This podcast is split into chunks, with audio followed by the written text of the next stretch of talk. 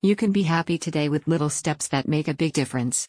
One of the easiest ways to shift your mood is to shift your environment. Take stock of where you are right now. Is your room messy? Is there a lot of clutter?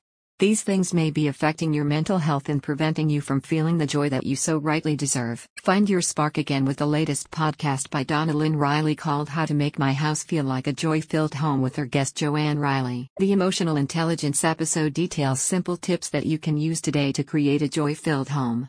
According to the Rileys, things around the house, from furniture placement to even how books are arranged in a cabinet, can impact mood and emotions. Donna Lynn Riley discusses the importance of purposely choosing joy in your life, including being aware of how your home looks like.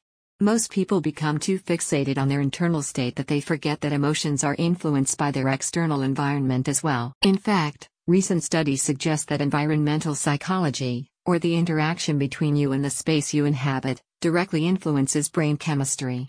Scientists have found that the interplay between lighting, colors, acoustics, and other living elements contributes to how you feel. A cluttered environment or a home that is not well lit can cause you to feel trapped and unsafe, contributing to a higher chance of a mental illness such as depression or anxiety. It makes sense, right? Your external world directly dictates your internal one. So, Make sure you're physically in a safe place first before you even try feeling better inside. The latest episode in Finding Your Spark Again talks about the various ways you can use to declutter your home to ensure better mental health.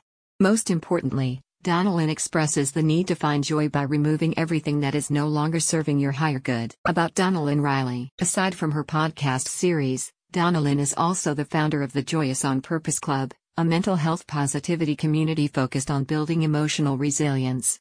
The membership community guides people to choose joy every day. Donna Lynn writes Most of us, if not all, thought of what our dream house would look like. A home where you have your favorite space where you feel safe, warm, and free. A home where you live in harmony with your family or the people you are with having the best spot of their own that they can't wait to go home rest and recharge as much as you do. But what if you can't have your dream house yet? Is it still possible to have a joy filled home? Leverage the mental health benefits of an organized home. Go to the link in the description so you can learn more.